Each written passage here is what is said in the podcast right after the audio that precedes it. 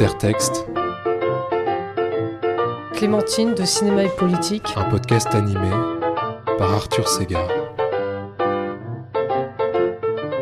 Je suis trop content de, de te recevoir euh, aujourd'hui, euh, Clémentine, dans, dans le podcast pour parler de sept textes. Le dernier texte que tu as trouvé vraiment beau, le texte qui parle le mieux d'amour pour toi, un texte qui provoque la réflexion, un texte que tu aurais voulu avoir écrit, un texte à offrir, un texte dans lequel tu aimerais vivre et une carte blanche. Mais avant ça, euh, il y a un petit rituel, comme tu le sais. Voilà. Donc tu as des petites cartes euh, devant toi sur lesquelles j'ai marqué des, des phrases. Et euh, voilà, si tu veux euh, en choisir une et, et voir Le si... tarot pour euh, ça va donner mon avenir, c'est ça? Exactement, c'est le tarot textuel. Ouais, bon, j'espère que c'est pas un truc horrible du coup. Ah ouais, c'est un truc hyper long. Alors, alors t'as un peu une écriture de médecin, donc euh, je peux partir parce que j'ai une maison qui m'attend. Je peux rentrer parce que je suis libre de partir. C'est l'alternance qui donne toute sa saveur à chacun de ces modes de vie. C'est à la fois très ancien et très moderne. Nous avons besoin des deux. Euh, donc c'est Gloria euh, Steinem. Ma vie. euh, Ma, ma vie sur la route. Ma vie sur la route, d'accord. Oui, bah oui, d'accord. Bah, c'est- bah, vrai que quelque part ça, ça me parle un peu parce que moi j'étais. Enfin, c'est moi après je fais mon interprétation, hein, mais pendant un moment j'étais très angoissée par le fait d'avoir un logement, d'avoir un chez soi. Et euh, parce que bon, c'est très compliqué toujours de se loger, euh, faut, faut quand même avoir de l'argent. euh, les propriétaires ont des exigences euh, de dingue. Et moi, j'ai toujours été angoissée par le fait de ne plus avoir de logement, de me retrouver limite à la rue, parce que bon, je, comment dire, j'ai jamais gagné euh, beaucoup. Et euh, finalement, si j'ai un logement, si j'ai un toit, c'est parce que je suis avec quelqu'un, donc j'ai une forme de dépendance. Et je me souviens qu'il y a une période où tout- toutes les nuits, je faisais des cauchemars sur euh, où je vivais dans des, dans des logements horribles, insalubres, tout ça. Donc oui, c'est vrai que d'avoir un, un chez soi, enfin, alors ça fait un peu de droit de dire ça, d'être propriétaire, non, mais c'est vrai que d'avoir euh, un, endroit où on est, euh, on a un confort et une sécurité, c'est vrai que ça permet une forme de liberté. Euh, mais après, il y a aussi le je peux rentrer parce que je suis libre de partir. euh, oui, il y a un, mouvement comme ça de, de va et de vient où on peut rentrer et sortir, sortir de chez soi. Et, et voilà. Je sais pas si c'est bien ce que je dis, mais Non, non, si, c'est enfin, c'est- vrai que c'est hyper intéressant ce truc de, du, du chez soi. Et en fait, en effet, euh, peut-être pas seulement d'une façon abstraite, euh, en, en disant juste c'est important d'avoir un chez soi et d'avoir un espace, etc. Mais de, du point de vue très concret de, des conditions socio-économiques et surtout euh, notre génération, j'ai l'impression que c'est quasiment impossible pour nous de avoir un chez soi au sens en effet de posséder un endroit relativement confortable et qui soit pas euh, une cabane euh, dans la forêt au, au centre de la France. Et, euh, et ouais, c'est aussi des, des questions que, que je me pose. euh. Mm, bah, c'est vrai que, d'avoir un chez soi quand même, euh, enfin, qui, qui nous appartient. Enfin bon, moi c'est vrai que personnellement, je suis une personne assez casanière. J'aime bien être chez moi. C'est le, enfin voilà, ça me permet de recharger mes batteries et j'ai, enfin voilà, c'est du coup oui, c'est important d'avoir son endroit, son petit cocon où on peut, euh, on peut s'épanouir. Enfin moi j'arrive être tout le temps dehors, voir des gens, tout, enfin, je, c'est pas vraiment mon mode de vie, je suis plus euh, comme un chat. Donc c'est quoi le dernier texte que tu as trouvé vraiment beau? Alors, je sais que c'est un peu surprenant d'avoir pris ce texte parce que ça reste un texte euh, assez théorique, mais c'est le livre euh, Qu'est-ce qu'un bon film de Laurent Julier. En fait, alors bon, disons que c'est un livre qui part un peu d'un, comment dire, d'une envie politique où en fait il explique euh, ce qui l'a motivé à faire euh, ce livre, c'est euh, le dégoût du goût des autres. Donc euh, bon, la fameuse phrase de Bourdieu. Mais c'est vrai que c'est, enfin, moi ce que je retiens de ce livre, c'est c'est vraiment d'essayer de se défaire quand on est cinéphile, de, mépriser les autres parce qu'ils n'ont pas les mêmes goûts que nous, ou parce qu'ils aiment des films que nous on considère comme mauvais. Et en fait, ce que j'ai bien aimé, c'est que euh, il explique que voilà, quand on aime certains films, c'est parce qu'on a une certaine vie qui va avec. Et il dit voilà, pour aimer certains films, il faut avoir la vie qui va avec. Alors c'est pas, il n'est pas non plus dans un. Alors il, il dit lui-même, enfin, qu'il n'est pas bourdieusien, il n'est pas là à dire oui, vous êtes un bourgeois, donc vous aimez, vous aimez tel type de film. C'est pas ça, c'est aimer. En effet, la condition comment dire, sociale joue, mais il y a aussi d'autres aspects de l'histoire personnelle, etc. Il y a plusieurs choses qui s'imbriquent.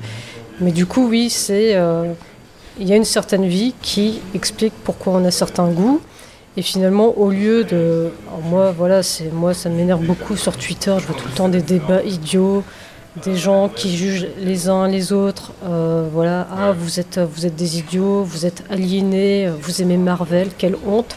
Et en même temps, enfin, je trouve que ce livre invite à, comment dire, à comprendre en fait pourquoi les gens aiment tel film, et au lieu en fait de de se disputer, euh, il vaudra mieux discuter et dire et demander aux gens, bah, en fait, pourquoi t'aimes tel film Et euh, souvent, les gens ont toujours de très bonnes raisons d'aimer tel film et euh, ils sont en mesure d'expliquer pourquoi, pourquoi, voilà, ce film que nous on trouve complètement nul les a transformés. Et une fois que une fois que quelqu'un explique ça, en fait, je vois pas ce qu'on peut dire par derrière. On va pas continuer à dire ah mais t'es un con, t'es un idiot, t'aimes ça. Enfin, s'il y a un amour sincère, enfin, ça, ça paraît peut-être un peu cucu ce que je dis, mais, euh, mais voilà, moi j'aime des films qui parfois vont être considérés par, par certaines personnes comme nuls, mais j'ai des raisons très personnelles de les aimer. C'est juste que j'ai pas forcément envie de raconter ma vie aux inconnus, donc du coup je vais, je vais parfois mobiliser certains critères un peu. Euh,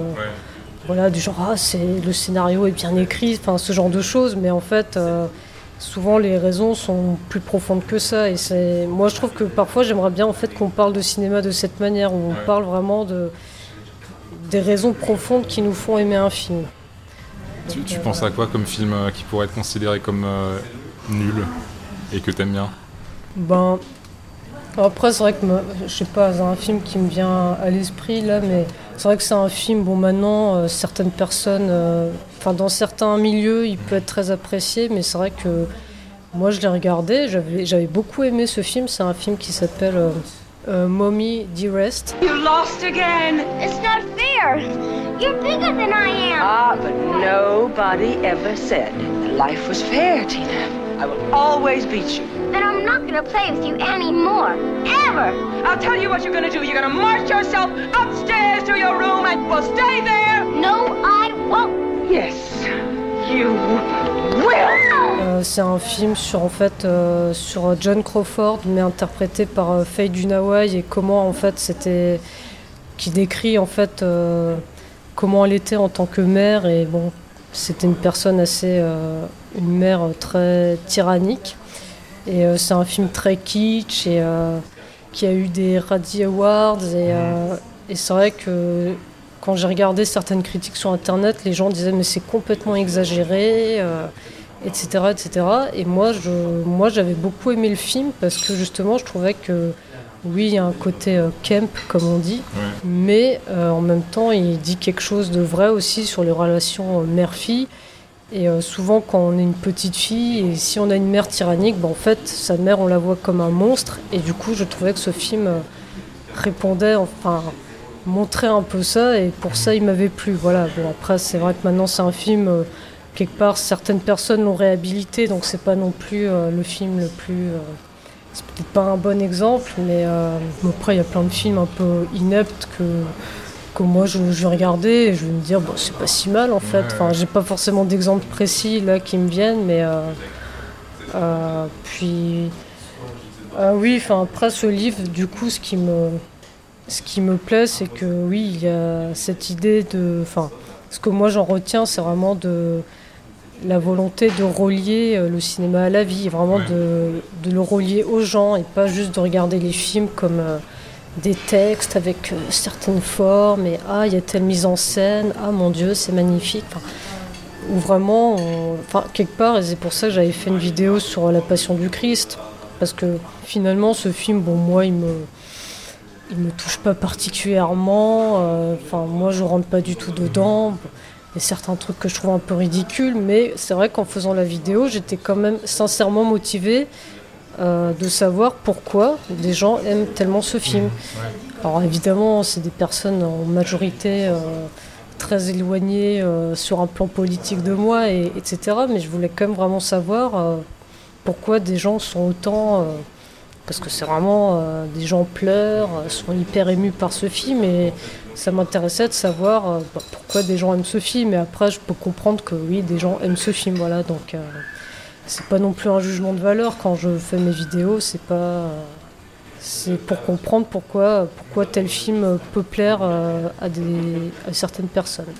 Ouais, et, pas, et du coup, pas euh, ouais, invalider les goûts des autres et être dans, dans un échange, euh, une compréhension et essayer de. Oui, c'est ça en fait. C'est parce que parfois certaines personnes prennent mes vidéos comme une manière, oui, d'invalider euh, leur goût et de dire ah quelle honte, vous aimez l'inspecteur Harry, alors que moi je m'en fous, c'est les gens aiment l'inspecteur Harry. Là où peut-être je vais avoir des problèmes, c'est évidemment si quelqu'un me dit euh, j'adore euh, le juif sus parce que en effet je pense que les juifs etc. Là évidemment je Là, je vais avoir un problème, mais si quelqu'un me dit bon, bah, j'adore l'inspecteur Harry, je trouve que Clint Eastwood il est cool, voilà, puis c'est un bon film d'action, bon, voilà, je vais hausser les épaules et je vais dire bah oui, en effet, de toute manière, il est... moi je trouve pas désagréable ce film à regarder. Après, évidemment, on peut questionner plein de trucs, etc. Mais on peut aimer le film. Voilà. Mmh. Mmh. je ne suis pas une méchante senseuse. Moi-même, j'aime des films. Euh, qui sont très éloignés de. Ouais, ouais bah, de, toute façon, c'est vrai que je pense que c'est un peu euh, une, euh, c'est un peu s'illusionner de se dire que euh, on est de gauche, on va regarder que des films de gauche explicitement ou qui ont été, qui ont une conscience politique et on va apprécier que des trucs très, très lisses. Et d'ailleurs, c'est pas souhaitable. Enfin, je pense que c'est, c'est un appauvrissement quoi si tu. Si bah, tu regardes que ça. Bah, de toute manière, en plus, même dans les films dits de gauche, etc., on va toujours trouver des trucs qui, entre guillemets, euh, ne vont pas. Donc On est, enfin, je veux dire, si on est là tout le temps à mettre, euh, comment dire, des lunettes euh, hyper. Enfin, après, c'est bien aussi d'avoir ce regard, mais il faut, on peut aussi arriver à tirer du plaisir de films pour plein d'autres raisons. Et, Bah ouais, on peut, on peut aimer des films. Pas forcément. Enfin, après, non, j'allais dire un truc débile. Parce que l'esthétique, c'est politique de toute façon. J'allais dire, tu peux aimer des films aussi pour des raisons uniquement esthétiques et euh, pas forcément politique, mais enfin, même si c'est profondément lié, mais il y a peut-être un, je sais pas, un, plaisir un peu fondamental euh, de certaines esthétiques où tu dis waouh, je suis emporté par euh, la beauté de, de ce plan, alors que c'est un film de Leni Riefenstahl, je sais pas. oui, bah après, oui, on peut tirer du plaisir de plein de manières, et de toute manière, parfois, on est bien obligé aussi de filtrer les images et parce que si, si par exemple moi je, je regarde à chaque fois comment sont filmées les femmes, euh, etc. Enfin, je veux dire, je suis, je serais tout le temps en colère. Enfin, il y a bien un moment, bon, bah, j'arrive à voir euh, des choses qui me plaisent dans des films, même si ceux-ci euh, sont, sexistes. Et, voilà, donc. Et, donc la, beauté de, ce texte-là, ça vient aussi de cette perspective d'une possibilité de, de, dialogue avec des personnes avec qui tu pensais pas forcément dialoguer parce qu'il y a ce que tu dis ça me fait un peu penser à, la youtubeuse euh, ContraPoints qui euh, analyse en fait euh, pas mal des ouais des réseaux masculinistes ou d'extrême droite ou transphobes et, et, justement je sais plus dans quelle vidéo elle parle d'un bouquin qui s'appelle Conflict is not abuse qui parle du fait qu'on on, on peut installer une, une, discussion contradictoire, on peut essayer d'avoir une forme d'empathie qui n'est pas uniquement dans, l'invective et l'invalidation. Et euh, enfin, je trouve ça assez intéressant sa, perspective de, en tant que youtubeuse, du coup, d'analyser des discours qui sont euh, politiquement, bien sûr, à l'opposé de ce qu'elle elle, elle, pense, mais euh, le faire avec une forme d'empathie aussi et d'essayer de voir qu'est-ce qui peut aussi attirer des gens, par exemple, dans des forums masculinistes et penser d'une certaine façon. I know I said I wasn't going to sympathize with incels, and I know they don't want my sympathy anyway, and I know it's bad praxis to sympathize with the devil. But on some level, I can't help it. Et, et, du coup, toi, dans ton, dans ton analyse, par exemple, de Inspecteur Harry comme euh, film euh, ou, euh, ou de La Passion du Christ comme euh, film d'un revival euh, chrétien euh, dans les années 2000, il y a, y, a, y a, un peu ce, cette même perspective-là d'essayer de comprendre aussi comment on peut être comment on peut aimer ces, films-là aussi Tu essaies de bah, comprendre ça en empathie, je ne sais pas si c'est le mot, parce que quand même, j'ai du mal à. Enfin, je sais pas, c'est un peu compliqué comme, euh, comment Ouais. décrire ma position, mais je veux dire, à un moment, si on analyse ces films, on est bien obligé de comprendre. euh, Enfin, surtout, bon, pour la Passion du Christ, mon, mon- mon intérêt était surtout de comprendre pourquoi ce film aussi bizarre en fait avait marché, euh, qui en fait avait tout pour euh, foirer. Et on est bien obligé un peu de se mettre euh, un peu dans un petit peu dans leur tête pour euh, comprendre. Et du coup, oui, on peut pas non plus euh, se mettre dans une position où on est euh, ah bah non, ce film il est antisémite, euh, il est anti-LGBT, donc euh, voilà, je vais euh, comment dire, je prends une position où je vais euh, où je suis euh, dans une bataille contre euh, ces gens-là. Enfin, moi, je voilà, le but c'est de comprendre pourquoi ça a marché, donc je suis bien obligé de de me mettre un peu dans la tête de ces gens et euh, pour comprendre. Mais après, je peux, enfin, je peux aussi euh, comprendre la position des gens qui vont être euh, plus dans une position, euh, pas comment dire, vraiment dans une position frontale. euh, enfin, je comprends les gens qui vont se mettre dans une position très militante. euh, oui, voilà, d'opposition. Parce que euh, après, moi, quand je traite ces films, en fait, je traite de films qui sont plutôt anciens et du coup sur lesquels euh, j'ai pas vraiment d'affect. Mais Ouais, c'est ouais. vrai que pour des films qui sortent euh, maintenant, j'aurais du mal à avoir forcément ce recul que là j'ai sur pour mes vidéos en fait.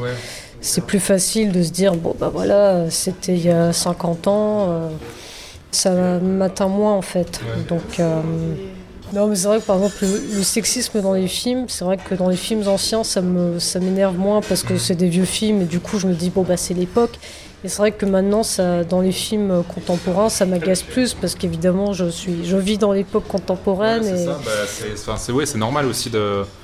C'est vrai que les, films un peu, euh, un peu anciens, du coup, tu peux avoir ce recul analytique, puisque de toute façon, La Passion du Christ, il y a très peu de personnes qui aujourd'hui vont dire euh, La Passion du Christ euh, m'a radicalisé et je vais voter Trump grâce à ce film. Alors qu'il y a peut-être des films plus récents qui, en effet, on est dans une. Ouais, t'es dans la temporalité de la militance immédiate, c'est une tu peux pas vraiment avoir ce recul critique.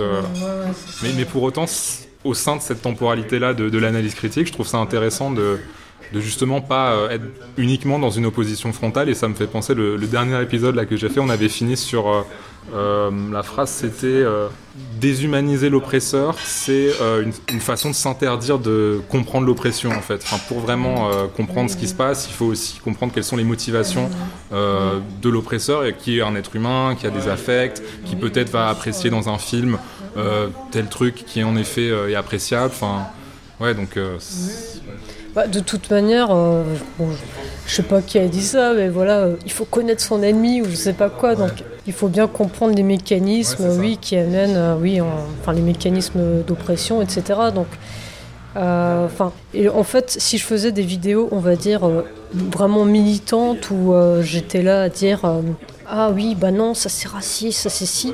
Je pense pas en fait que ça aurait un très bon impact. En fait, je pense que ça fonctionne mieux vraiment d'être dans une démarche plus analytique. Oui, euh, voilà, on est avec un regard euh, très historique où on explique les conditions euh, d'émergence des films. Enfin, je pense c'est plus efficace que d'être dans un truc peut-être très très où les gens justement prendraient mal et se diraient ah mais elle essaye elle essaye de censurer etc alors bon j'ai- parfois quelques commentaires comme ça mais j'en ai quand même assez peu. Et je pense quand même que enfin après j'en sais rien hein, je suis pas en train de dire que j'ai un grand impact pas du tout mais je pense quand même que ça permet au moins de poser certaines idées politiques euh, de au moins d'évoquer de comment dire, de banaliser aussi certains sujets. Bah oui, de parler de racisme dans certains films, de sexisme, etc. Et en fait, ça finit par euh, être normal de parler de ça et les gens sont moins choqués. le texte qui parle le mieux d'amour. Alors j'ai pris la, alors, la chanson qui est en fait un texte de Louis Aragon, donc Nous dormirons ensemble de Jean Ferrat. Que ce soit dimanche ou lundi, soir ou matin, minuit, midi, dans l'enfer ou le paradis, les amours aux amours ressemblent. C'était hier que je t'ai dit nous dormirons ensemble. Je dis la chanson parce que bon, quand j'entends les, enfin, si je lis les paroles, je vais entendre euh, avec. Bien sûr, euh, moi aussi. voilà. Donc bon voilà. Mais euh, c'est vrai que je trouve cette chanson, et, enfin c'est une belle chanson parce que c'est pas c'est pas l'amour passion comme on parle tout le temps dans les chansons, dans les films, ah, les couples qui se déchirent, et, enfin ce genre de choses. C'est vraiment un peu l'amour simple, l'amour euh, voilà, bah on dort. On dort ensemble, enfin, c'est le truc, un, un acte très banal, mais en même temps, c'est, enfin, moi je trouve que dormir, c'est le truc le plus intime qui soit. Et je trouve ça plus intime même que, euh, que le sexe en fait. Parce que je trouve que bon, dans le sexe, il y a comme une. une- Enfin, on a tendance quand même un peu à se mettre en scène. à- Ouais. Il y a une performance encore. ouais. Oui, voilà, c'est ça, il y a une performance. Alors qu'en fait, dormir, c'est vraiment. euh, alors là, c'est vraiment le truc où on se laisse aller. euh, ben, on, enfin, voilà, on devient inconscient et euh, on, on ne contrôle plus son corps en fait. Donc en fait, euh, voilà, on, on peut, on peut- ça va pas être très élégant ce que je vais dire, mais voilà, on, peut péter, on peut ronfler euh, le matin, on pue de la gueule. Enfin, du coup, oui, c'est vraiment le, le truc le plus intime qui soit. Et arriver à dormir avec quelqu'un, c'est un signe de confiance. Et c'est vrai que moi, personnellement, quand je dors avec des gens pour la première fois, enfin même, euh, même juste des amis, hein, genre qui sont à côté, moi, ça me, je suis stressée parce que, enfin, je sais pas, j'ai une espèce de, je suis un peu sur le qui vive. Et euh, du coup, quand j'arrive à dormir, ben voilà, là, c'est un, là, c'est un signe de confiance. Et du coup, arriver à dormir avec quelqu'un, c'est quelque part, c'est, c'est un peu un, un truc d'amour aussi, d'une certaine manière. Et euh, voilà, puis c'est une chanson en plus, elle est, c'est quelque chose de très posé. euh, et euh, enfin, Jean Ferrat, quand il chante cette chanson, on entend un peu qu'il sourit. Enfin, il y a Ouais. ce côté-là avec euh, sa, enfin, sa très belle voix euh, assez profonde. Et euh, bon, alors Jean Ferrat, c'est un chanteur que j'aime beaucoup. Et euh, c'est vrai que parmi, bon, comme ça, tous tous ces chanteurs français ou francophones, euh, c'est vrai que c'est aussi un de ceux qui est peut-être le moins sexiste, on va dire. Après, j'adore Brel, hein, tout ça, mais c'est vrai que lui, il a un côté où, enfin, je pense qu'il était. alors, il a fait une chanson euh, sur euh, la femme et l'avenir de l'homme, mais je pense que Jean Ferrat, du coup. oui, oui, Jean Ferrat. Euh, mais c'est vrai que je pense qu'il. ah, évidemment, hein, ça devait pas non plus être l'homme parfait, je suis pas en train de dire ça, mais je pense qu'il avait quand même un certain engagement féministe et je Ouais, trouve ouais. que ça se ressent dans ses chansons, euh, contrairement à Brel, euh, Ferré, euh, Brassens, euh, voilà, dont j'aime beaucoup les chansons aussi, mais euh, bon, quand il parle des femmes, euh, ça, ça fait un peu grincer des dents des fois. Donc voilà. Ouais, surtout Brel et Ferré. Enfin, je- après, je, je crois que je suis pas sûr de voir les chansons problématiques de Brassens, mais en tout cas, Brel et Ferré, ouais, c'est. Non, Ferré, c'était vraiment le pire. hein, parce Ah, que- Ferré, c'est dans le texte. C'est vraiment ça se. Juste, c'est- c'est explicite. Oui. Brel, il y a beaucoup d'interviews où tu te dis. Enfin, les interviews, c'est horrible, mais en soi, le- les chansons en elles-mêmes, bon, je pense que tu retrouves la trace, mais c'est moins clair que chez Ferré, où clairement, t'as des moments. Chez Brel, euh, il y a. Mais les femmes, toujours, ne ressemblent qu'aux femmes, et d'entre elles, les connes ne ressemblent qu'aux connes. Et je ne suis pas bien sûr, comme chante incertain, qu'elle soit l'avenir de l'homme. Ah Donc, ouais, euh, là, a, il a clashé carrément Ah oui, là, euh, Ferrat euh, ah oui. en mode.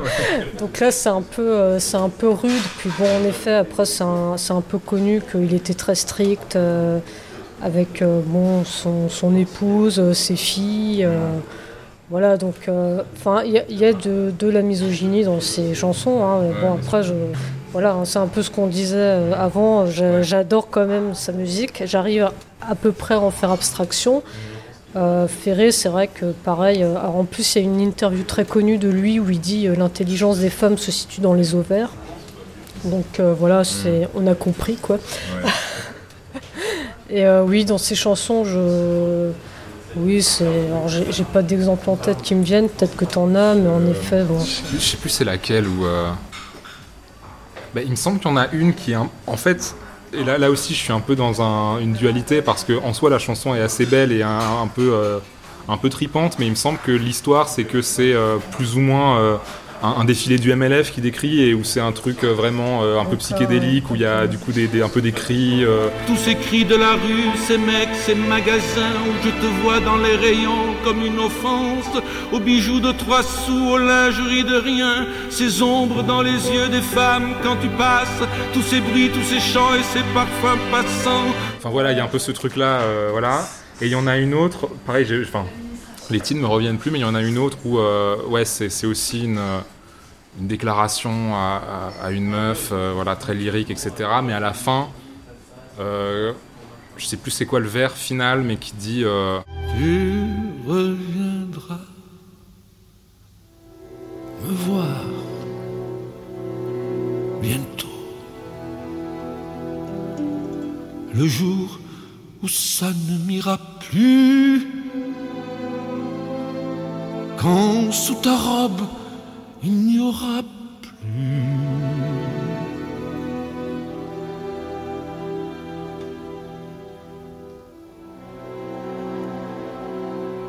le code.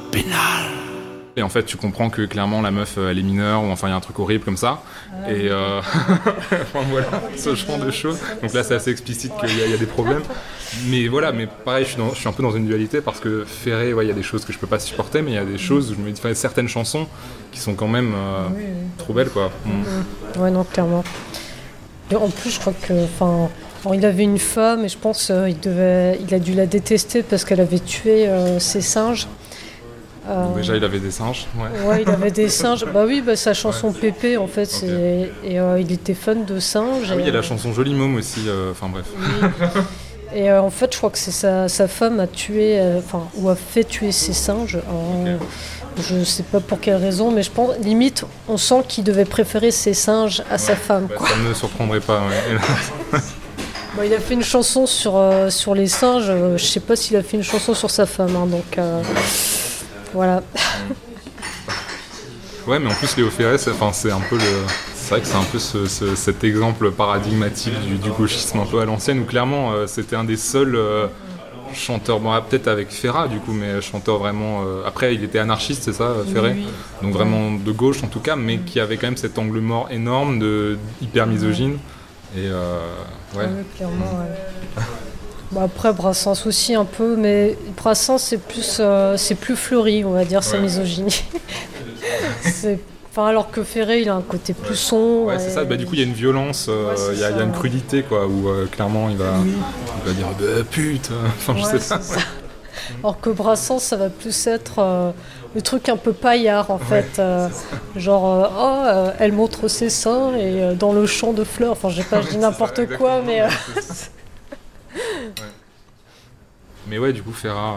euh, Après, il, il a dû aussi avoir des chansons. euh, Enfin, bref. Franchement, j'ai pas. Après, je connais pas toutes ces chansons, mais euh, comme ça, j'ai pas tellement de d'exemples de chansons qui seraient un peu. euh, Non, je sais pas. Après, j'avais quand même. J'étais, j'étais justement allée dans le village où il a vécu en Ardèche. Et il y, a un- il y a un petit musée et euh, il y avait un documentaire. En fait, il est, il est venu vivre euh, dans ce village euh, avec sa femme, qui s'appelait Christine, il me semble. Et bon, visiblement, elle a vraiment fait une dépression. Et c'est vrai que du coup, il y avait ce truc où il n'était pas très présent. Bon, voilà. Et je bah, il me semble que. Elle est, enfin, elle est morte assez jeune. Bon, après, apparemment, elle était quand même très déprimée. Mais du coup, voilà, euh, elle, a, elle a suivi comme ça son homme euh, dans ce village. Et bon, visiblement, ça ne lui plaisait pas trop. Mais Ouais, ouais, ouais. voilà. Mm. Alors, il y a une chanson très, très étrange qui s'appelle Vipère lubrique. Oh, waouh. Et- mais c'est la chanson Olé Olé de Jean Ferrat, euh, où il dit qu'en fait, euh, il aime bien euh, être soumis euh, à sa femme. et que euh, et il dit Ouais, je, je- je- je vis, euh, y a des. Nos, nos voisines, elles sont euh, nord-africaines, et puis on a des voisines lesbiennes, mais on n'en a rien à foutre. Enfin, tu vois, genre un peu en mode Ouais. euh, on, se mélange, mais euh, tout va très bien. Comme ça, c'est un peu, un peu particulier comme chanson. Et puis, enfin, il dit un peu que, ouais, qu'il est un peu, un peu SM comme ça, que aussi parfois il, il inverse les rôles. Enfin, il y a aussi l'amour et cerise. Alors ça, c'est bon, une chanson à la gloire euh, du cunilingus. voilà. Bah, Il y en a pas tellement hein, des chansons sur euh, des hommes soumis et le cunilingus en Ah ouais, mais voilà, c'est bah voilà, c'est Jean Ferrat. Il était un peu plus, euh, un peu plus féministe que les autres quand même, je pense. Un texte qui provoque la réflexion. Euh, J'ai choisi La possibilité du fascisme de Hugo Paletta, un livre d'actualité. Euh, alors c'est drôle parce que ce livre il est sorti en 2018 et je l'avais lu donc euh, genre en octobre 2018 dans ces eaux-là. Et je me souviens que c'était vraiment juste avant euh, les gilets jaunes. Et euh, en fait c'est ce livre en fait j'y pense très souvent encore maintenant comme ça toutes les semaines j'y pense un peu. Je me dis ah oui la possibilité du fascisme le livre ce qui ce qu'il écrit vraiment dans ce livre en fait c'est- c'est un peu bête de dire ça, de dire c'est prophétique, mais c'est juste quelqu'un qui connaît bien son sujet. Mais euh, en fait, c'est vrai que tout ce qu'il décrit en fait se déroule sous nos yeux. Et euh, bon, on se sent évidemment complètement impuissant euh, face à ça. Mais par exemple, ce qui m'a marqué, c'est que il explique que bon, du coup, voilà. le fascisme arrive quand le, le capitalisme connaît une crise d'hégémonie. Et, euh, et du coup, par exemple, il en découle des politiques autoritaires, répressives. Et en fait, c'est quand j'ai lu ça, c'était vraiment juste avant les Gilets jaunes. Et après, en effet, il y a eu les Gilets jaunes, beaucoup de répression, de violences policières, euh, une très forte répression euh, à l'égard aussi des migrants. Euh, puis après, voilà, on a eu Darmanin. Enfin, tout s'est vraiment empiré à une vitesse incroyable.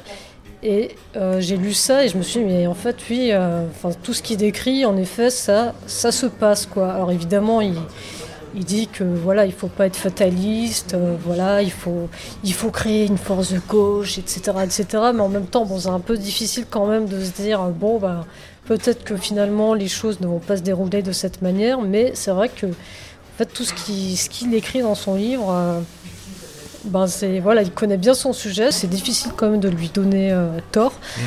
Donc, euh, donc voilà, c'est vraiment un livre moi, que j'invite à, à lire pour mieux comprendre ce qui se passe.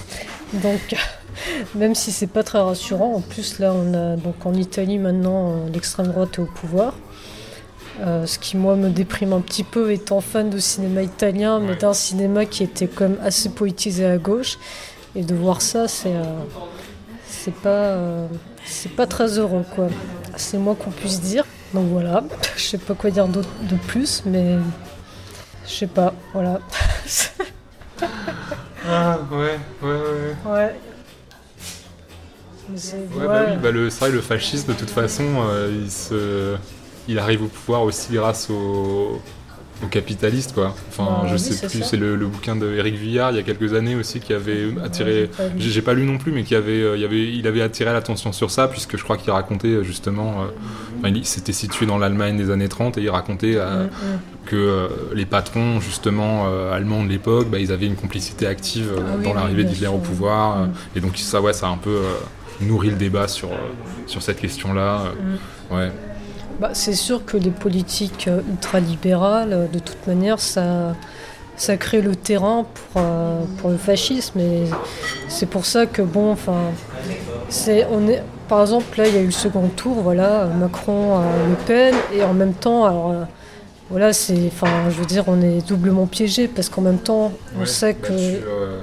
Tu vois, tu choisis le moindre mal, mais qui en fait nourrit le, Oui, le voilà, grand mal, quoi. ça. Oui, c'est ça. Et du coup, tu, oui, ok, tu mets, tu mets ton bulletin à Macron euh, et pour éviter euh, le pire, mais en même temps, tu sais que ça ne fait que retarder euh, l'échéance, si je puis dire. Et euh, c'est vrai que c'est un peu naïf de ma part, mais c'est vrai que quand j'étais euh, jeune, au lycée, je me souviens qu'en terminale, on avait vraiment étudié les textes d'Anna Arendt sur le totalitarisme. On avait euh, visité le Struthof, donc le, Ouais. Le seul camp de concentration euh, qu'il y a eu en France. Et pour moi, enfin, je veux dire, c'était euh, une évidence qu'on savait que voilà, le, tout ça c'était mal entre guillemets, que ça n'arriverait donc plus jamais. Enfin, Ouais. Et en fait, bah non. Voilà. Bon, j'étais jeune, hein, je comprenais pas trop et tout, mais moi, quelque part, j'avais entre guillemets retenu la, le- la leçon. Enfin voilà, et du coup, euh, enfin voilà, que ça, ça revienne comme ça à vitesse grand V. euh, c'est euh, oui, quand là, j'avais vu une photo passer euh, sur les réseaux sociaux où on voit un, vieil Italien qui tient une pancarte et qui dit je suis né sous Mussolini, enfin pendant la période mussolinienne. Je ne veux pas mourir sous la période, enfin sous une période Giorgia Meloni, quoi. Et c'est vrai que bon, c'est, enfin, tout ça est quand même très récent. Et, euh, mais bon, après, c'est parce que voilà, des personnes considèrent que ce que nous on appelle, euh, ce qu'on qualifie de fasciste, euh, ce n'est pas l'extrême droite, etc. Enfin, il y a un- Mais Le Pen, ce n'est pas d'extrême droite, oui, voilà, c'est- enfin, je veux dire, les, les boussoles politiques sont toutes pétées, euh, donc bon, voilà, mais on considère que ce n'est pas la même chose, euh, etc., etc. Donc, euh, Et euh, ouais, donc ouais, c'est sûr qu'il y a une am- amnésie collective. Mais est-ce que euh, du, coup Hugo Paletta, euh, qu'est-ce qu'il préconise dans ces cas-là? Est-ce que du coup il y, a- il y a un sursaut euh, qui est possible selon lui, ou est-ce qu'on est juste dans la merde et on va juste attendre le Pen 2027 bah, alors, Zemmour ou Marion Maréchal, je sais pas. attends, mais c'est Salomé Saké, là Ah ouais. Alors euh, là, c'est le moment où on a été déconcentré deux minutes parce que devant le petit salon de thé où on s'était installé pour discuter, est passée la journaliste Salomé Saké. À 22 ans, stagiaire à France 24, elle est remarquée. À 26 ans, elle est sur la chaîne parlementaire, Arte et surtout Blast, un média indépendant. Ses chroniques diffusées sur YouTube sont vues jusqu'à un million de fois. De l'inflation à la dette publique, qui n'est pas un problème, en passant par un portrait au vitriol largement documenté d'Éric Dupont-Moretti, sur Blast, elle a carte blanche. Il est l'avocat qui détient le record français d'acquittement, mais il est aussi le tout premier ministre de la Justice mis en examen pour des faits commis dans l'exercice de ses fonctions.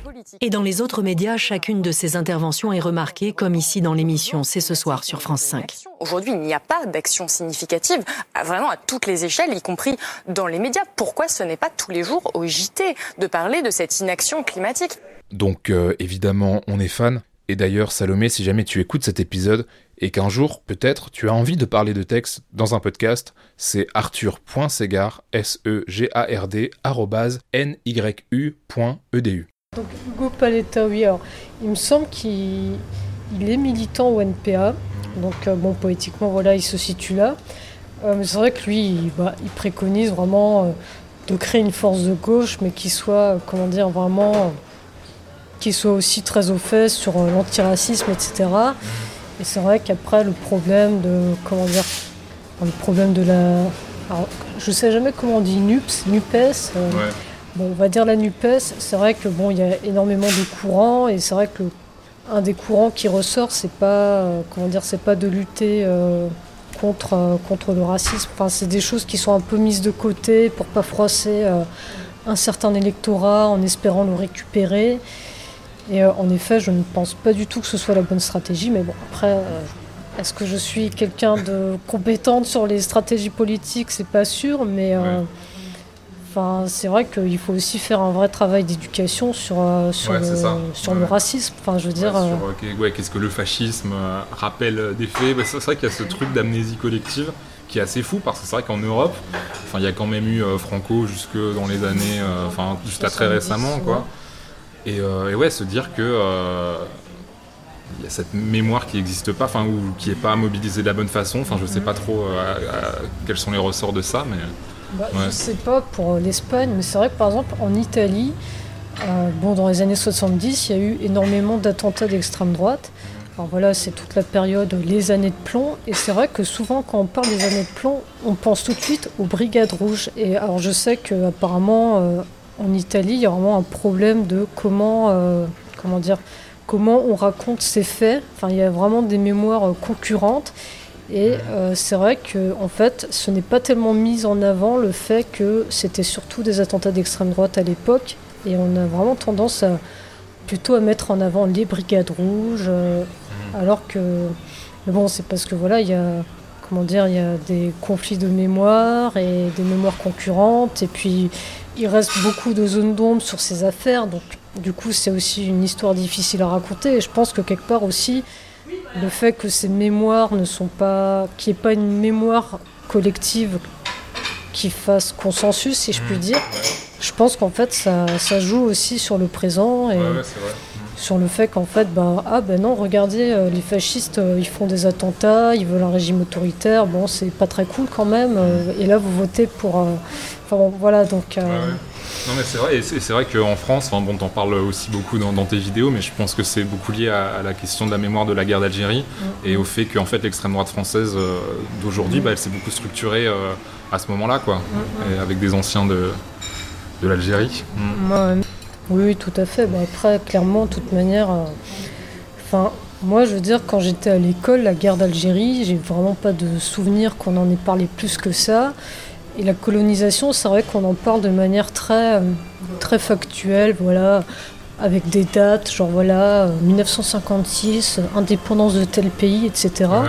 Mais il n'y a pas du tout ce côté peut-être plus, euh, comment dire, euh, on va moins mettre en avant aussi euh, les, certains affects, enfin rappeler que bon bah oui c'est aussi euh, des tortures, des massacres, des viols et créer une espèce de ce qu'on ce qu'on appelle de devoir de mémoire pour Ouais. euh, dans le cas de, de la Seconde Guerre mondiale et du génocide et c'est vrai que du coup il y a comme ça euh, il y a un peu un décalage euh, entre mais bon, en même temps, ça montre bien aussi l'échec en fait de comment on enseigne la Shoah, parce qu'en fait, oui, on insiste beaucoup sur euh, le devoir de mémoire, il faut se rappeler, mais en fait, en même temps, on ne raconte pas du tout, on n'explique pas du tout les mécanismes qui ont mené à ça. Euh, le fait que quelque part, en fait, c'était très rationnel, si je puis dire.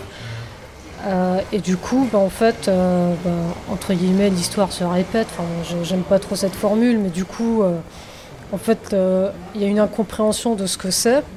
Parce qu'en fait, c'est vrai que c'est. Alors, c'est c'est un, un passage d'un d'un livre de Walter Benjamin qui s'appelle La tradition des opprimés et qui explique en fait que le problème de.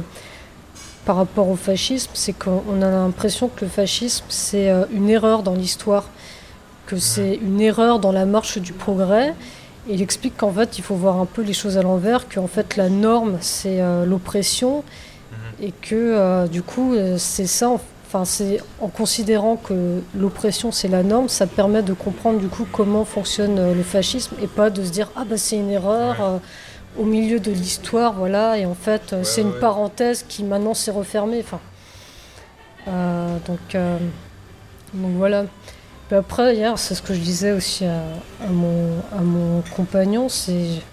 Enfin, je disais, oui, l'Union européenne, elle s'est créée sur le mythe que, euh, voilà, maintenant, on est réunis et il n'y aura plus de guerre et voilà, on va.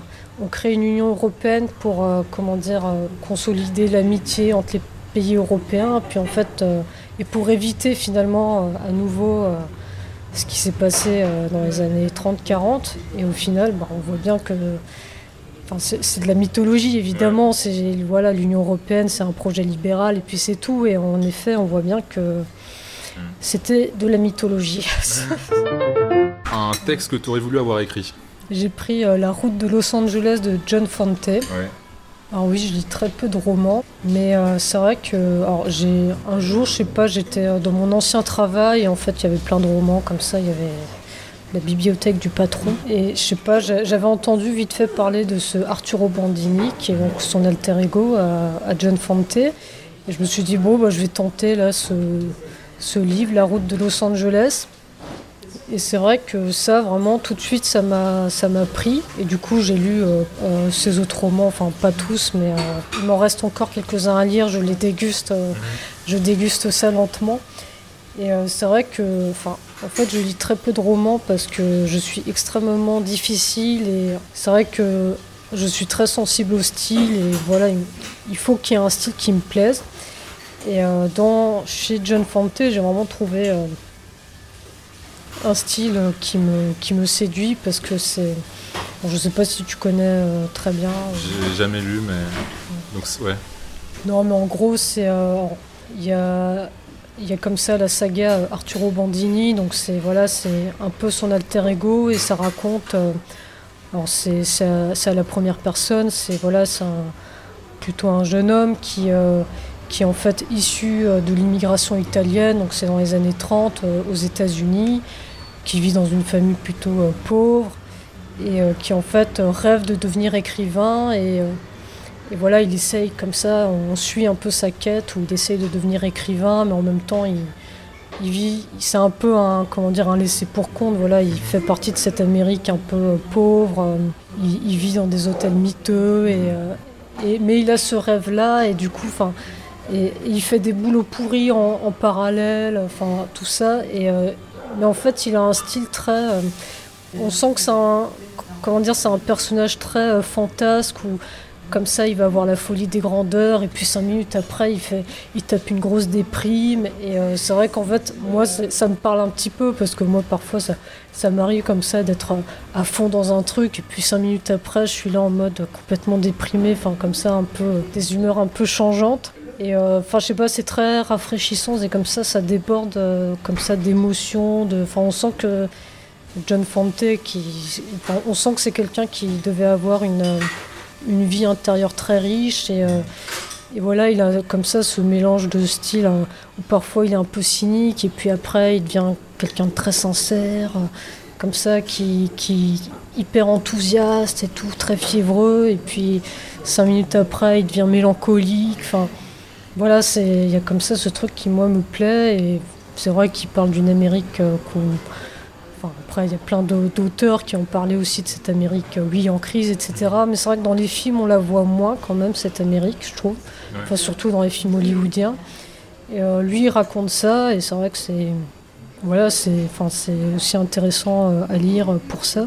Du coup, oui, je lis peu de romans, mais surtout, il y a peu de choses qui, moi, me, me donnent envie presque d'écrire. au final, je ne fais rien. Mais presque, quand, enfin, quand je lis des romans de John Fante, ça me donne envie d'écrire. Donc mhm. c'est, c'est que quand même, euh, voilà, si, si j'avais voulu euh, écrire ça, bah, je, j'aurais bien voulu écrire du John Fante. Et ça te donne envie d'écrire euh, du coup un récit à la première personne où tu passes d'une humeur à l'autre dans une France en crise? voilà, genre ma, ma vie de YouTube. Ou euh, voilà, je, je, suis à fond dans une vidéo et puis cinq minutes après, je suis là à me dire non, mais c'est nul ce que je fais de toute manière. c'est ouais, un peu ça, voilà. Ouais. Bah, c'est les étapes normales de, de la création, hein, de toute façon. Ah oui, oui, ça c'est euh, c'est vraiment un. Enfin, je sais pas si les gens se rendent compte, les gens qui regardent les vidéos YouTube, mais c'est un processus tellement. Euh... Enfin, je sais pas comment expliquer, mais euh, c'est vraiment. C'est presque un calvaire en fait. Parce qu'on est vraiment tout le temps, euh, je sais pas tellement pour les autres, mais c'est vrai que moi c'est vraiment. Euh, il y a un peu un côté passion du Christ quand je fais une vidéo, parce que c'est vrai que je suis là, je souffre un peu euh, à, faire mes trucs, à me dire mon Dieu, mais ce que je fais c'est nul. Il faut, il faut, tout le temps un peu que je lutte contre moi-même, contre ce truc de me dire ah mais c'est nul ce que je fais c'est pas bien puis en plus ça sert à rien enfin pourquoi je fais ça c'est pas un vrai métier enfin voilà il y a ce truc un peu où il faut lutter contre soi-même et, et, voilà ça demande un peu un travail mais bon au moins j'arrive quand même à aller jusqu'au bout c'est déjà pas mal. Il y a beaucoup de gens qui n'arrivent pas à aller au bout de ce qu'ils font et au moins j'arrive à aller au bout. C'est déjà ça. Alors j'y arrive et à la fin je suis pas satisfaite mais bon, euh, Mais ça aussi, c'est normal. Mais en plus, toi, tu as vraiment un travail de recherche approfondi et euh, ce travail de montage. Euh, enfin. oui, Donc c'est double peine, quoi, si j'ose dire. Oui, non, mais c'est clair que je. Enfin, c'est vrai qu'après, je suis un peu. c'est cliché de dire ça, mais je suis perfectionniste. Comme on dit aux, entretiens d'embauche, mais c'est vrai que je suis quand même un peu j'essaye un peu de, comment dire, de, de me calmer là-dessus, de me dire bon allez, euh, si, si ça c'est pas parfait, c'est pas grave, mais bon c'est un peu dur quand même. Euh, mm. Mais bon voilà, après on fait ce qu'on peut. Euh. Et, donc John Fante, il, montre un écrivain qui galère à écrire et qui est déprimé sur ce qu'il fait et qui trouve pas ça assez bien et qui rêve de grandeur mais qui est déçu par. Oui, bon, bah, il a, il a il décrit aussi pas mal ce truc où il fait, il écrit de manière alimentaire. Enfin, genre il fait des, voilà, il, il écrit des feuilletons. Ou... Alors après, il y a, y a, une autre trilogie en fait où, avec un autre alter ego euh, qui est scénariste, tout ça. Et c'est vrai que oui, il y a ce truc où il va dire ah là j'ai une idée géniale ah je suis inspiré. Et puis après en fait euh, personne veut lui acheter son truc. Enfin je sais plus exactement si ça se passe comme ça mais oui il y a un peu ce truc de oui ce processus intérieur où en fait c'est très changeant très fluctuant. Je suis un génie et ah mais non c'est la pire chose que quiconque ait jamais écrit voilà c'est ça c'est un peu ça Un texte à offrir. Alors, je me suis dit euh, une recette de cuisine. Euh, c'est une recette très simple, hein, c'est pas. Mais en fait, bon, du coup, maintenant, euh, dep- depuis les canicules, je me suis dit, bon, allez, je vais devenir végétarienne. Mais c'est l'avenir, hein, de toute façon. Ah ouais, ouais. Bah, en fait, c'est vrai que j'y pensais, j'y avais déjà pensé, mais j'arrivais quand même pas à passer le cap parce que bon bah voilà, moi, je réagissais peut-être comme euh, pas mal de gens réagissent, c'est-à-dire que voilà, je me disais je peux pas me passer euh, de tel plat, euh, Ouais. machin. Mais euh, c'est vrai que là, enfin pour moi, ça a été le pire été que j'ai jamais connu cet été. Euh, vraiment, je me suis dit, mais c'est pas possible cette canicule. Et du coup, bon, je me suis dit, voilà, c'est sur le plan individuel, c'est le truc entre guillemets le plus efficace qu'on puisse faire. Voilà, même si évidemment le monde ne va pas changer parce que moi, Clémentine de cinéma et politique, ai décidé de devenir végétarienne. Mais bon, voilà, c'est l'avenir. Je suis dans le futur. Et, euh, et du coup, bon, j'ai acheté un livre de recettes végétariennes euh, très simple. Et du coup, je, je vous propose une recette. Alors en fait, il faut d'abord, euh, bon, moi j'achète parce que je suis une feignasse, mais euh, faire une pâte brisée, bon, moi je l'achète. Et il faut la passer euh, 20 minutes à 180 degrés dans le four. Et ensuite, il faut euh, couper des légumes, donc euh, des courgettes, euh, des poivrons. Alors la recette préconise de l'aubergine, mais moi j'avoue que j'aime pas trop l'aubergine, donc je mets des tomates à la place. On étale bien les légumes dans un plat, on met beaucoup d'huile, parce que c'est bien quand il y a plein d'huile, de l'huile d'olive. On sel, on poivre, et ça, paf, euh, 20 minutes à 180 degrés au four. Et euh, une fois que tout est prêt, ben, en fait, on met euh, du houmous sur la, la pâte euh, brisée et on, on met les légumes dessus. Et puis c'est tout. Après, on, on coupe des parts. Et euh, franchement, c'est euh, c'est très simple, mais moi je trouve ça, je trouve ça bon. Et, et voilà, c'est ça, ça se fait rapidement. donc voilà, c'est une petite recette facile à faire chez vous, végétarienne. Bah, merci pour ce cadeau que tu nous fais. Ouais. C'est vrai que moi, je, je, je galère toujours à trouver des, des recettes un peu originales à base de légumes. Mm, ouais. Mais bon, du coup, il y a des livres en effet qui existent. Il faudrait ouais. peut-être que je me bouge et que juste j'aille acheter un livre de recettes Oui, bah végétariennes.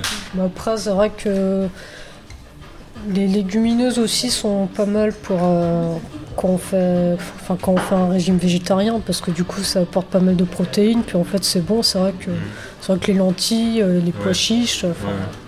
moi je trouve ça bon. Donc, euh, autant. euh, c'est vrai que le problème, peut-être en France, c'est que végétarisme, on- tout de suite, on pense légumes Ouais. et on a moins tendance à privilégier ce genre de- d'aliments, alors qu'en fait. euh, Les patates, les patates douces, euh, ouais, voilà. Mm. plein de choses possibles avec Et, tout ça.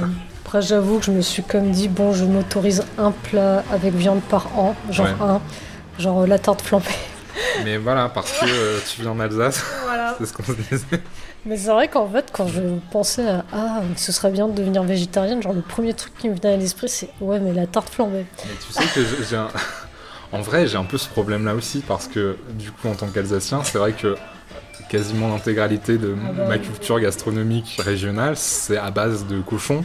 Ouais. Enfin voilà, toutes les parties imaginables, euh, voilà, la choucroute, euh, etc. Ouais. Voilà, après, euh, co- comme on dit, on est, on est aussi euh, conditionné euh, par d'où on vient, comment on a été éduqué et tout ça. Et du coup, moi, j'ai vraiment été conditionné par, par cette culture, euh, cette culture-là, quoi. Et je me souviens, enfin, c'est vrai que la fois où j'avais une pote végane qui était venue en Alsace et et c'est vrai que dans, dans l'auberge alsacienne un peu traditionnelle pour avoir un plat qui est vegan, c'est-à-dire non seulement pas de viande, mais en plus ne pas cuire Ouais. ton truc dans de la graisse ou machin, c'est très compliqué, quoi.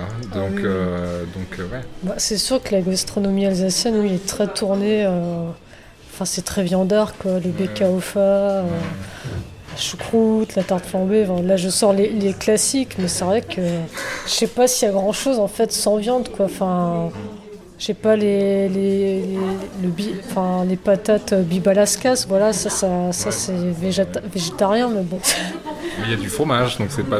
Voilà, oui, oui, Ouais, pas c'est encore un autre, euh, Ouais, voilà. un autre défi, quoi. Mais ouais, déjà, rien que pour pas manger de viande, en Alsace, c'est compliqué, quoi. Ah oui, non, mais c'est clair. En plus, bon, c'est vrai que j'aime beaucoup l'Alsace. Enfin, j'aime bien ma région et je suis quand même attachée à certains trucs. Et alors, voilà, ça, ça fait un peu genre, ouais, je suis attachée aux traditions, mais c'est vrai qu'en même temps, bah, quand tu as été très habitué à manger euh, ce genre de trucs, alors, surtout chez moi à la maison, c'était viande midi soir.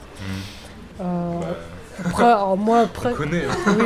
après, moi, quand j'ai quand j'ai commencé à vivre seul, euh, je mangeais pas du tout de la viande tous les jours Ouais. et, et tout ça. Mais euh, c'est vrai que du coup, on est.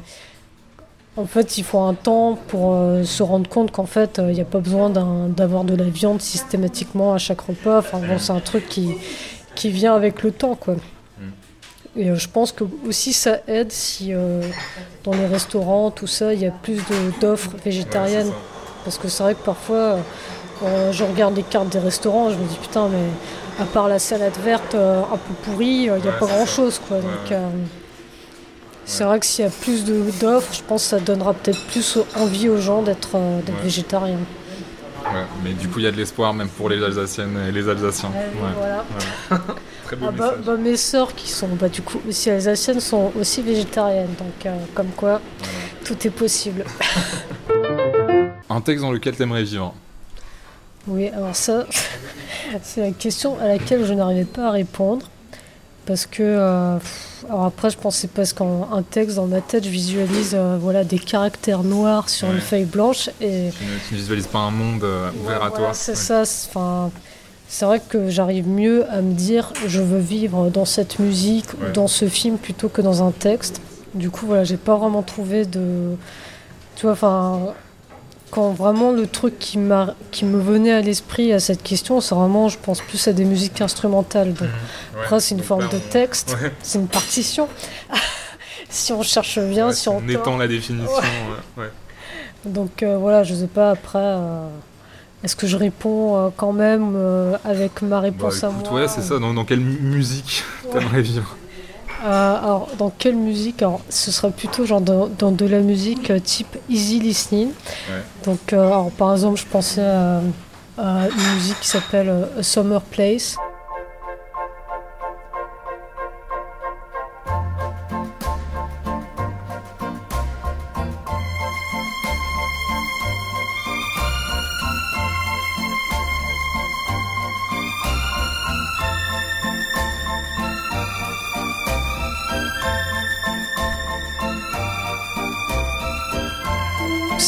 En fait très sirupeuse, très euh, cuculapraline avec des violons comme ça. Mais en fait j'aime bien ce genre de musique parce que euh, j'ai l'impression que c'est un monde tout rose, où tout va bien. Et du coup ça, ça me rassure un peu ce genre de musique. Ou sinon je pensais à des musiques, voilà, euh, je suis une grande fan de musique de films italiens, évidemment. Et il y a pas mal de musique comme ça, un peu easy listening ou lounge. Euh, donc très années 60-70. Et euh, c'est vrai que j'aime bien ce genre de musique euh, parce que comme ça j'ai l'impression d'être dans, un, dans une soirée euh, années 70, euh, un peu kitsch en Italie, où, voilà, où, où c'est un peu, euh, un peu la, la vie tranquille, la belle vie, où tu as beaucoup d'argent et tu te, tu te soucies pas de, de- des problèmes, tout ça. Enfin voilà, moi ça m'évoque un peu ce genre de, de- de- d'univers et j'ai- j'aime bien être comme ça dans ce genre de musique. Un truc un peu euh, disco. euh, Non, pas, pas vraiment disco, c'est plus. euh, alors parfois il y a comme ça des, des- des influences style bossa nova, ouais, tout ouais, ça. Enfin, ouais. vraiment des- de la musique de salon comme ça, c'est un peu dansante, euh, voilà, enfin ce, ce genre de choses. Alors il y a une musique que j'aime bien qui s'appelle Papaya de Stelvio Cipriani. Alors ça par exemple c'est ce genre de musique j'aime bien. Alors je sais pas, tu, tu pourras la mettre comme ça un peu en extrait dans ton podcast.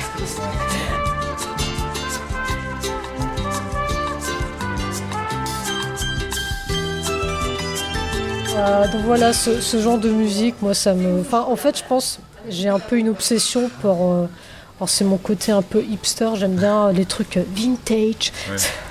C'est pour ça que j'ai un papier peint euh, années 70 dans mon décor maintenant, enfin, qui est mon bureau aussi par ailleurs. Parce que je pense qu'en fait, j'ai quelque part, euh, même si dans le passé, évidemment, il, le passé est très très loin d'être parfait, évidemment, mais comme c'est le passé, on le connaît, donc c'est rassurant. Alors que l'avenir, on ne le connaît pas, et c'est beaucoup plus angoissant. Et du coup, c'est l'heure de la carte blanche déjà Oui, alors j'ai vu qu'on pouvait en faire plusieurs. Enfin, bah, Tout est possible hein, de toute Bon. façon. Bon, enfin, j'ai j'ai fait deux trucs. hein, donc, euh, alors, vu qu'on parlait du cinéma italien, hein, je suis toujours dans le cinéma italien parce que là, c'est une réplique de film. Euh, donc, c'est une réplique de Nous nous sommes tant aimés d'Ettore Scola, donc euh, un film qui a été écrit par euh, Scola et le duo de scénaristes Edge et Scarpelli. Et donc, la phrase, c'est Nous voulions changer le monde, mais le monde nous a changé. Donc, l'histoire du film, bon, juste pour un peu recontextualiser, c'est en fait. trois amis, en fait, enfin trois, trois hommes qui deviennent amis pendant la résistance, pendant la Seconde Guerre mondiale, et qui, euh, enfin voilà, ils sont partisans, donc ils sont de gauche, etc.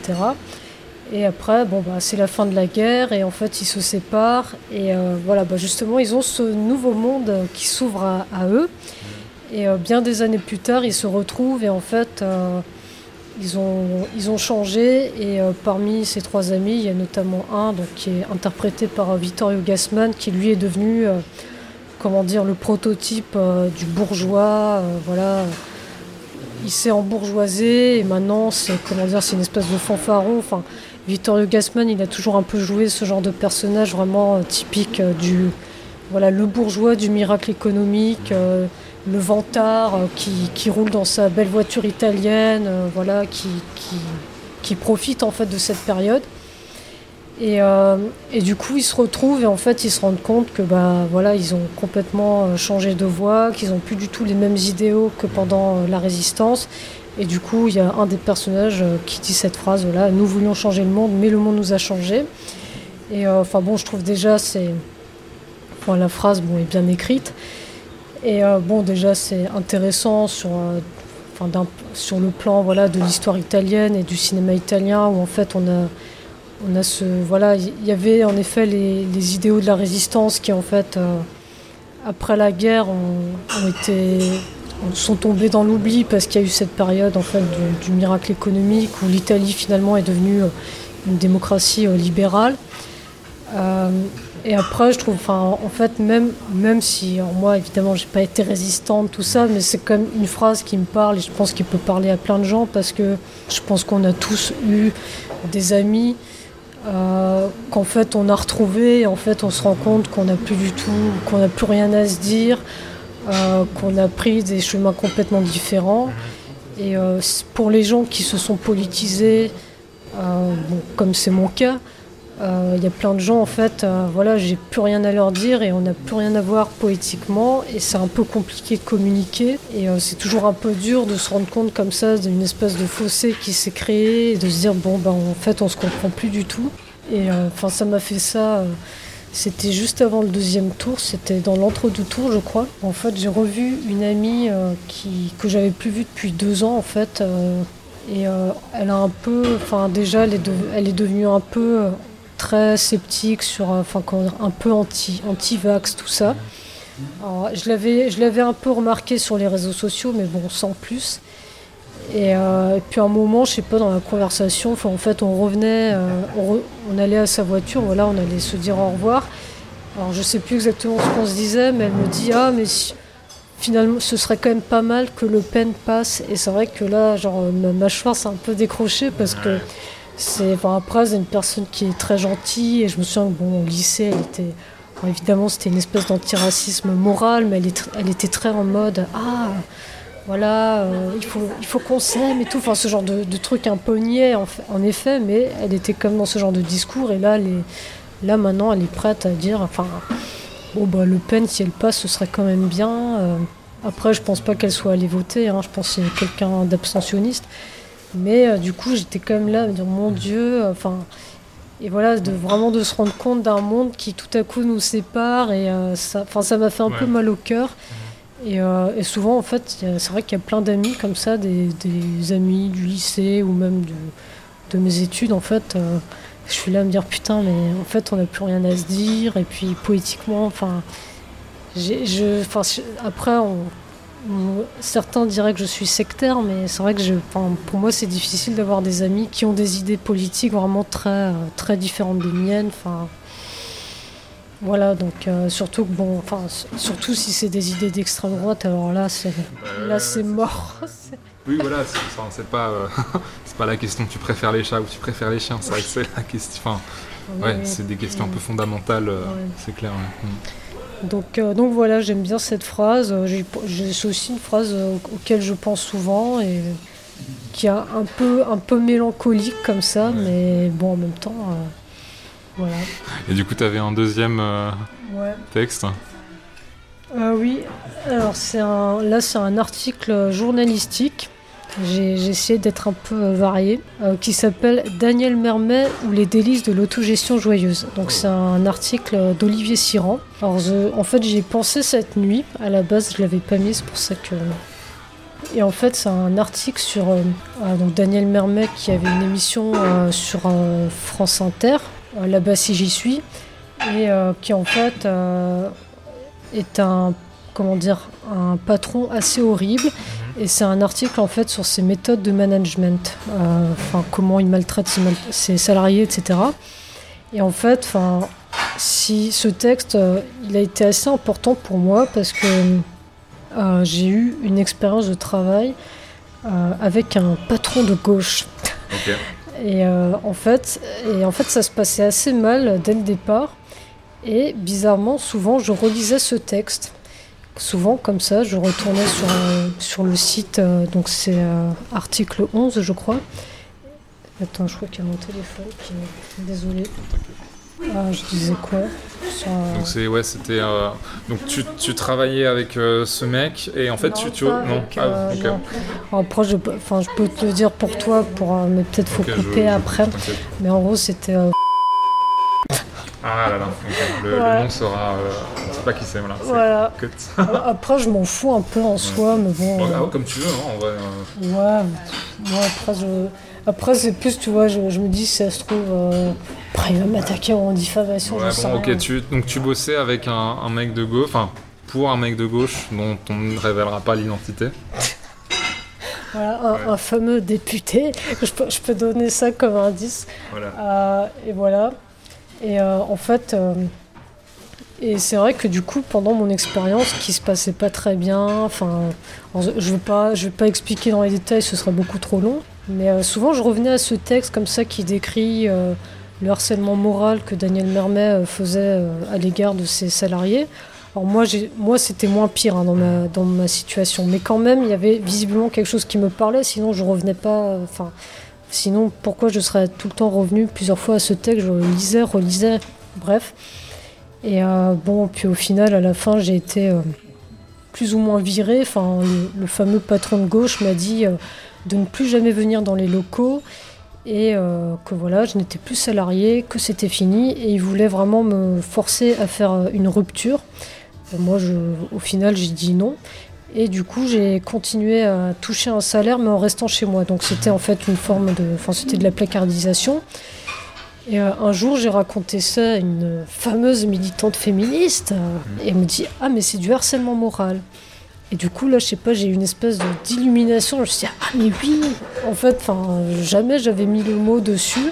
Et, euh, et j'en avais aussi parlé à une autre militante qui, pareil, me confirmait, oui, oui, c'est bien du harcèlement moral. Et, et du coup, je me suis dit, ah, mais oui. Et en fait, c'est pour ça que je revenais tout le temps à ce texte, parce que ce texte, clairement, parlait de harcèlement moral.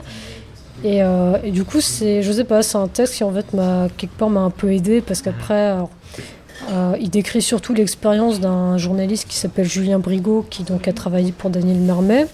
Et je me souviens qu'après, j'avais écrit à Julien Brigaud un peu pour lui parler de mon expérience. Et euh, après, j'ai rencontré justement Olivier Siran pour un peu en parler. Et, et voilà, donc, enfin, je trouve que c'est. J'aime bien ce texte parce qu'en fait, déjà, j'aime beaucoup la plume d'Olivier Siran. Euh, je vous conseille, euh, je, je lui fais un peu sa pub.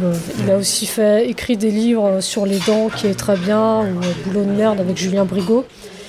Et euh, enfin, parce que quand moi j'ai eu cette expérience et que j'en parlais dans mon entourage, parfois j'avais un peu des réactions euh, du genre bah oui mais bon c'est un patron voilà c'est comme ça euh, ben, genre les gens qui haussent les épaules ou ah mais bah oui mais bon euh, il a quand même une utilité etc etc et moi ça me ça me mettait tellement en colère d'entendre ça parce que alors du coup quand les patrons de droite ils ils harcèlent alors là c'est inacceptable mais quand c'est des patrons de gauche Ah bah, ah bah oui, mais bon, c'est comme ça, voilà. Et en fait, c'est vrai que je trouve ça aussi important en fait de, de, parler des logiques, comment dire, enfin, de dire que dans les, voilà, même dans les milieux de gauche, dans les milieux militants, euh, dans les entreprises soi-disant de gauche, euh, finalement les mêmes logiques euh, se reproduisent, voilà, les mêmes logiques managériales, entrepreneuriales, les mêmes logiques d'exploitation se répètent.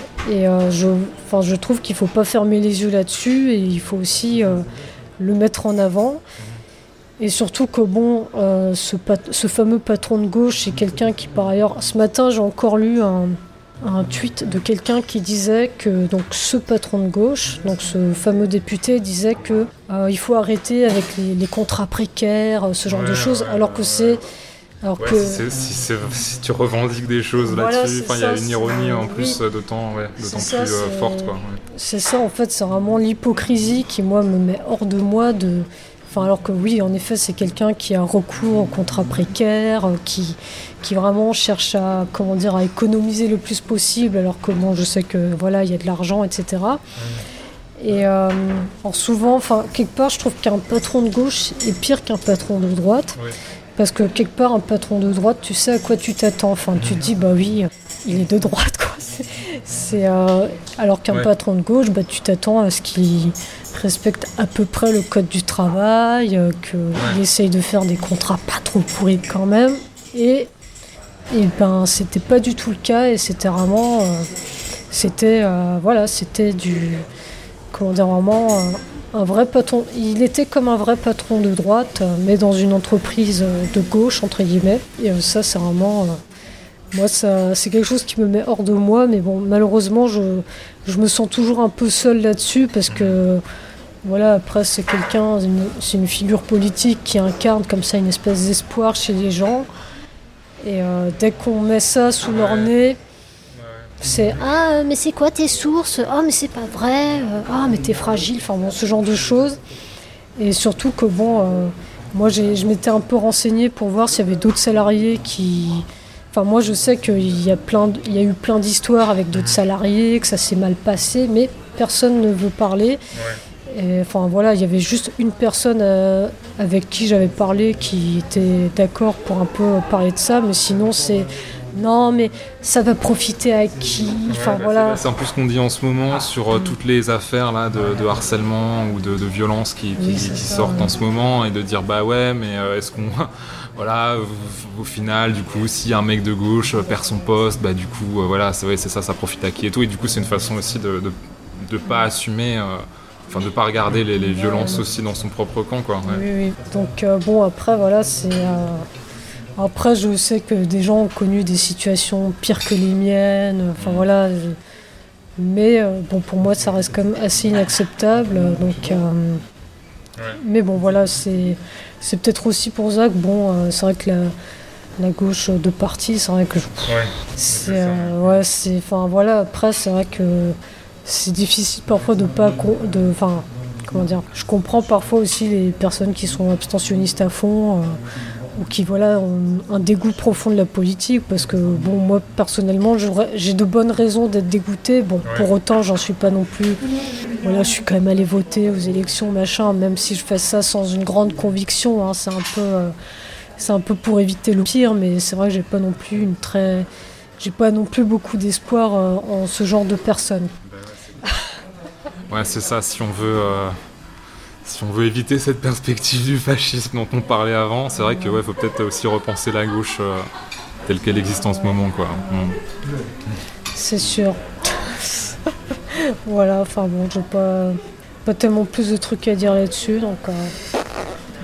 Bon bah merci Clémentine, c'était trop cool. bah, bah merci à toi. Comme Clémentine, j'aime bien ce qui est vintage.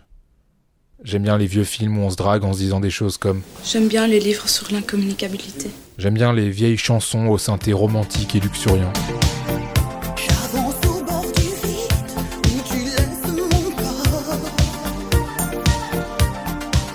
J'aime bien les vieilles émissions de radio où des invités morts depuis longtemps disent leur propre nom comme des Pokémon. Michel Foucault, Marguerite Yourcenar, Romain Gary, Georges Perec, Françoise Daubonne. Mais euh, heureusement, on a quand même des choses qui valent le coup aujourd'hui, comme euh, les podcasts, comme les vidéos sur YouTube. Et s'il y a bien une chaîne YouTube dont je ne rate aucune vidéo, c'est celle de cinéma et politique, où il est bien sûr question de films italiens.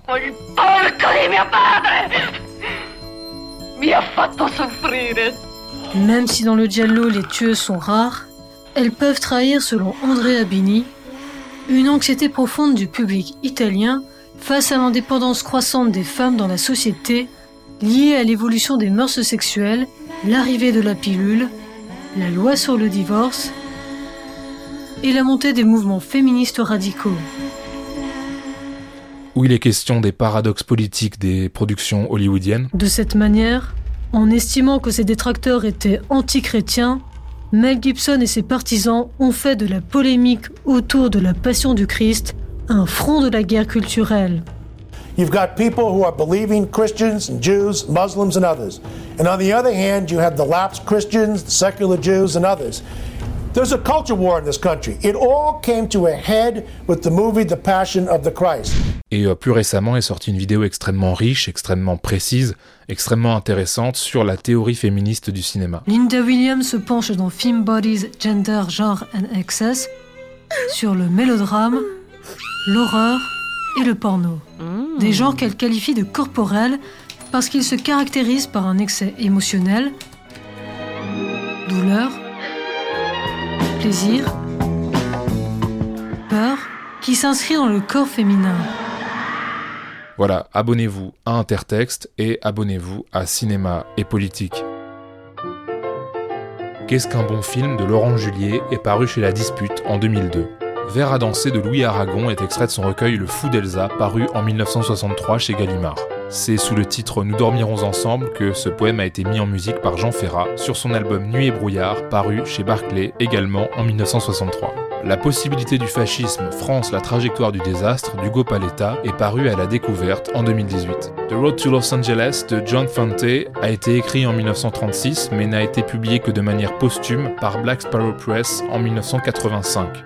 Le roman est sorti dans une traduction française de Brice Mathieusan chez Christian Bourgois en 1989. A Summer Place, composé par Max Steiner et interprété par Percy Faith, est paru en 1959 chez Columbia Records. Papaya de Stelvio Cipriani est extrait de la bande originale de La Polizia Alemani Legate, paru chez Cinevox Records en 1975. Nous nous sommes tant aimés d'Ettore Scola, écrit par Ettore Scola et Adje Scarpelli, est sorti en 1974.